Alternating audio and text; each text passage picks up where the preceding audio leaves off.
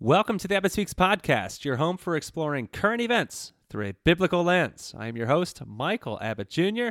It has been a while since we've been together, but I want to give you a quick analogy here. Your average television program, whether it be ABC sitcom, Fox, CBS, anything that's running on prime time television. These writers are probably putting out 16 to 21 episodes a year, and then they're taking six to nine months in which they're trying to generate new content. But you and I know full well, all they're doing is cut and pasting what's been out there for years. I'm coming at you with the best of what I have to offer. Last year, I came in with, I think it was 33 or 34 podcasts, seven hours of unique content. It has been a little while since we've been together, but I want to thank you for your patience, as even I need a bit of a break every now and again. But we're back, and I left you with a cliffhanger on the bravest threat facing American culture. And now my job is to prove my contention. So, without further ado, welcome back to season two of the Abbott Speaks program. I've entitled today's program, How Facebook Downgrades Human Exchange. And your 20 minute road to wisdom begins right now.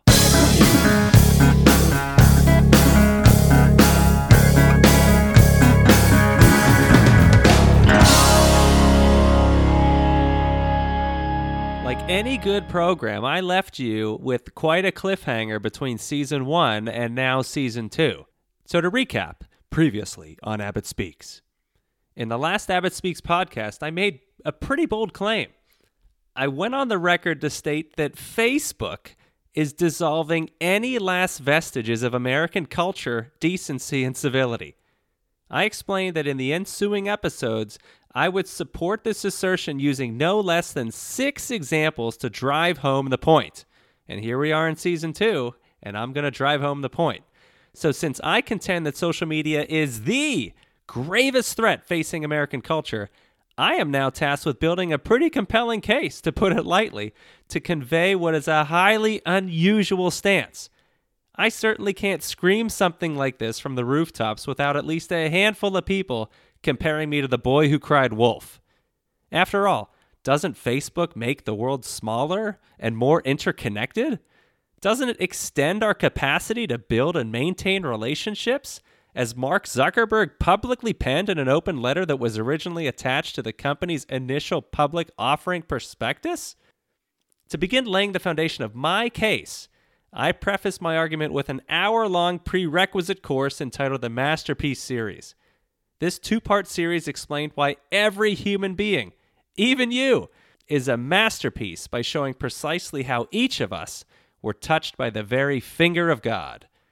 I then spent 25 minutes introducing my case by outlining the litany of warnings, using direct quotes from those people most intimately involved in the development of social media. Some of these digital architects have banned themselves and their children from ever using these sites contending that they exploit human vulnerabilities. This is the concrete slab that is my foundation for my peculiar stance. 90 minutes of instruction was required to lay this foundation before I could even begin discussing that which I'm so eager to discuss. But now, after this extended but vital preface, I have finally reached the opportunity in which I can elaborate on my position. Honestly, when asked for the gravest threat facing American culture, how many people say Facebook or social media? I'm probably the only one. If I may, I'd like to provide just a little bit of advice for you today. If you're ever tasked or challenged with defending your position or building a case or making an argument that is definitely against the grain or contrarian, you're going to want to start with your strongest and most salient point. And that's what I'm going to do with you today. And today I'm going to discuss the foremost moral hazard that is associated with all forms of social media. But rather than directly telling you, I'm going to show you through what I believe is one of the most miraculous stories that has transpired in the United States in the last 20 years. Hyperbole? Well, why don't you be the judge? Let me take you back to the year 1995. What do you remember about 1995? Anything stand out? On the domestic front, the Oklahoma City bombing was probably one of the most um, noteworthy events to happen in 1995. The number one artist, 1995, Mariah Carey. The average household income was $35,900. The cost of a stamp, 32 cents. Cost of a gallon of gas, $1.09. The average house price, $68,183. Fascinating, isn't it? But the reason I want to talk about 1995 is because I found a true modern miracle that happened in 1995. The day was October 17th, and it was in Massachusetts, where a mother unexpectedly found herself in the labor and delivery unit 12 weeks before her scheduled due date. She was carrying twin babies, and as it turns out, the babies were ready to enter the world. As all mothers know, there are some things that are simply beyond your control as a pregnant woman. These kids were coming. While still six and a half months pregnant, Lisa Jackson delivered two twin girls in the neonatal intensive care unit. At the time, the standard practice in the Medical Center of Central Massachusetts in Worcester was to place the girls in separate incubators in order to reduce the risk of infection. Now, this marked the first time in nearly seven months in which little Brielle and Kyrie Jackson were unable to touch each other. Again, we're talking about twin girls, 12 weeks premature. Now, less than three weeks after coming into the world, Kyrie was gaining weight and showing good signs of life. She weighed two pounds, three ounces, and despite her small stature, the nurses were quite pleased with her progress. Her sister Brielle, on the other hand, soon found herself in critical condition. Her oxygen level was low, causing breathing and heart rate problems. Her stick thin arms and legs turned a bluish gray, and she was gasping for air. Her heart rate soared, which caused her mother and father to watch helplessly in terror. Their little girl was about to die. It is always said that desperate times call for desperate measures. So, Nurse Gail Kasparian, after exhausting all of the conventional remedies, decided to try a procedure that was common in parts of Europe but virtually unknown in the United States. So, with parental permission, she placed the twins in the same bed. Now, no sooner than she closed the incubator door, Brielle snuggled up to Kyrie and began to calm down. Within minutes, her blood oxygen readings improved. As she dozed, Kyrie wrapped her left arm around her smaller sister, and Brielle's heart rate instantly stabilized, and her temperature rose to normal. Kyrie Jackson saved her sister's life with something as simple as a touch. Now, if this story sounds too good to be true, I cannot fault you for having your doubts. When asked, nearly all of us would probably say we've never seen a miracle anywhere near that which I've described. And if we're honest, most of us no longer even think miracles are possible. We actually look at things like hockey games as miracles. The 1980 United States Olympic men's hockey team. That's the last time a miracle happened. We live in a world that largely rejects even the possibility of the miraculous or the supernatural because science. If we can't explain it, it can't happen. So, for you doubting Thomases out there, type rescue hug into the search engine of your choice, and there you will find the story of Brielle and Kyrie Jackson. Their story is a modern day miracle. It has changed how American hospitals administer care in the NICU for the last two decades. I am perpetually grateful for the myriad advances in medicine, but I have to admit, it is simply breathtaking how the extreme ends of a devotion to science can totally eclipse reason and common sense. Now, don't get me wrong with what I'm about to say, because Nurse Gail Kasparian's intuition certainly saved the life of Brielle Jackson. But let's be honest. The fact that it took until 1995 to allow twin sisters to simply touch each other outside the womb after living side by side anywhere from six to nine months, that's unfathomable. Again, the book smarts of the scientific community work wonders, but they occasionally have the side effect of simply disregarding common sense. The story of the Jackson twins highlights the amazing healing power of the human touch.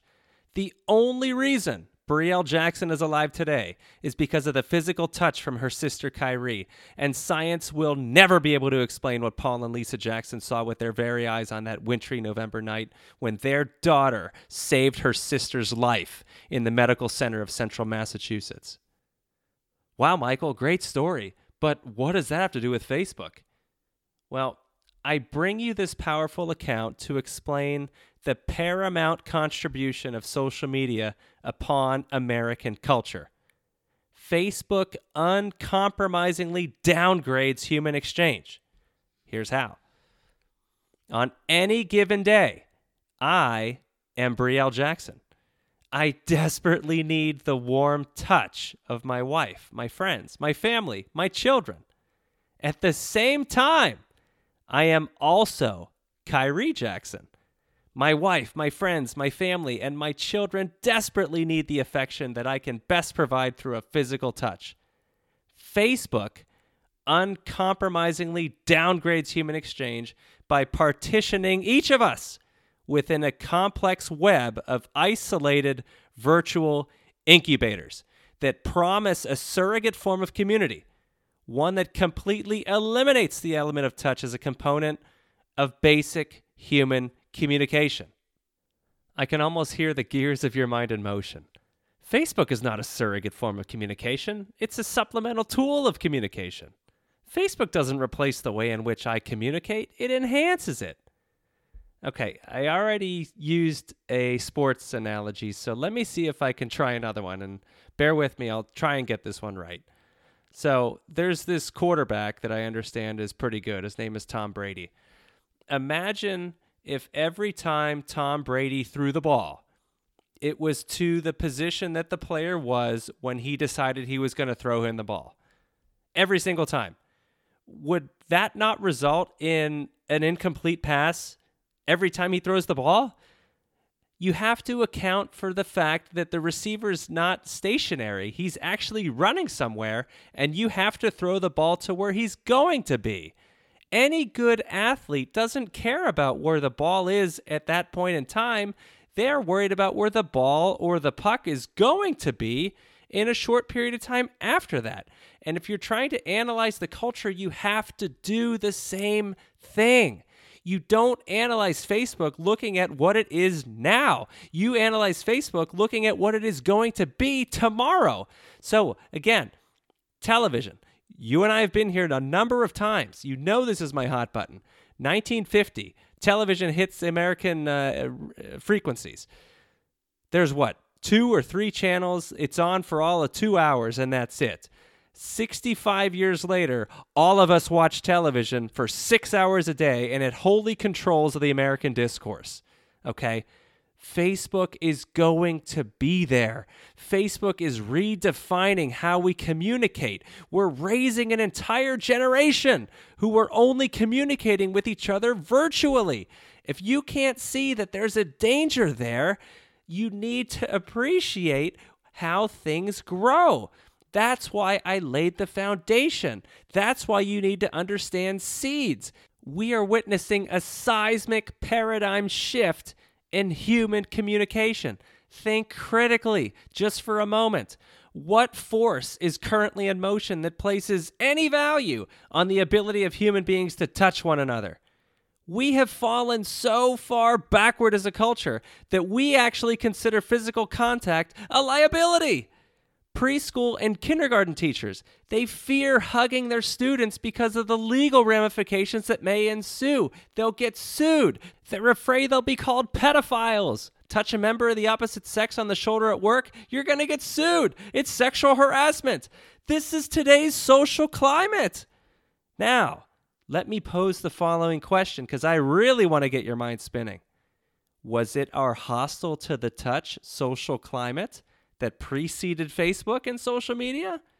Or was it Facebook and social media that preceded today's hostile to the touch social climate? Uh oh. Wait, I don't want to have to think about the answer to that question. Facebook is a social good. It's how I connect with my friends. It's how we do life together. I share my pictures, my experiences. This is my community, my family. Don't blame Facebook for preventing teachers from hugging their students seeds. We are uprooting our healthy understanding of the human touch. And by so doing, we no longer understand why it is even vital to a healthy society. Gone is tenderness. Gone is sincerity. And what are we replacing these seeds with? Suspicion, distrust, And what is the pretty bow we wrap around this new packaging? Progress. Moving forward. It's 2018 and you can already see this correlation. What will this correlation grow into come 2025, 2030? I need you to remember this. You can never physically touch someone through social media.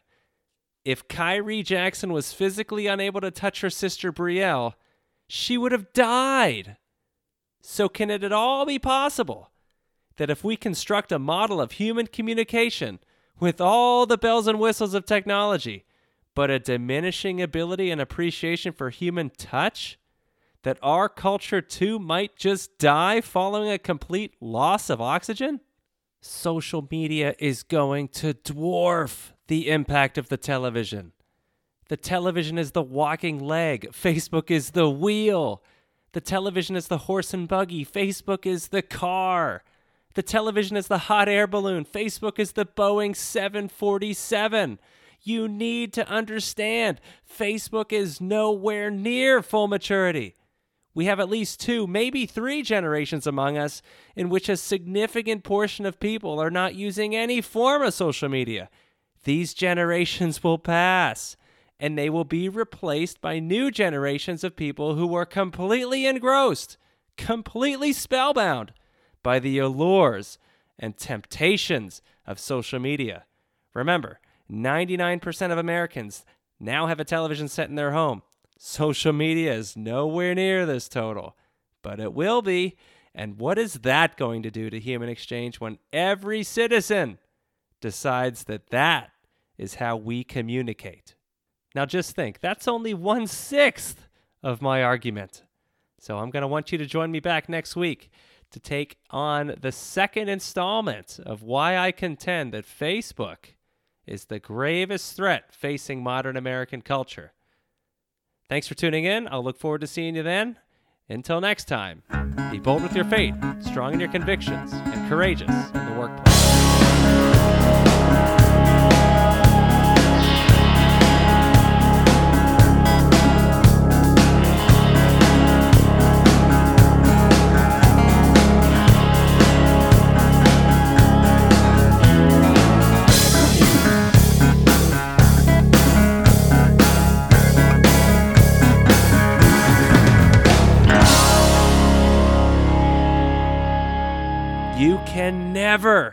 Physically touch someone through social media.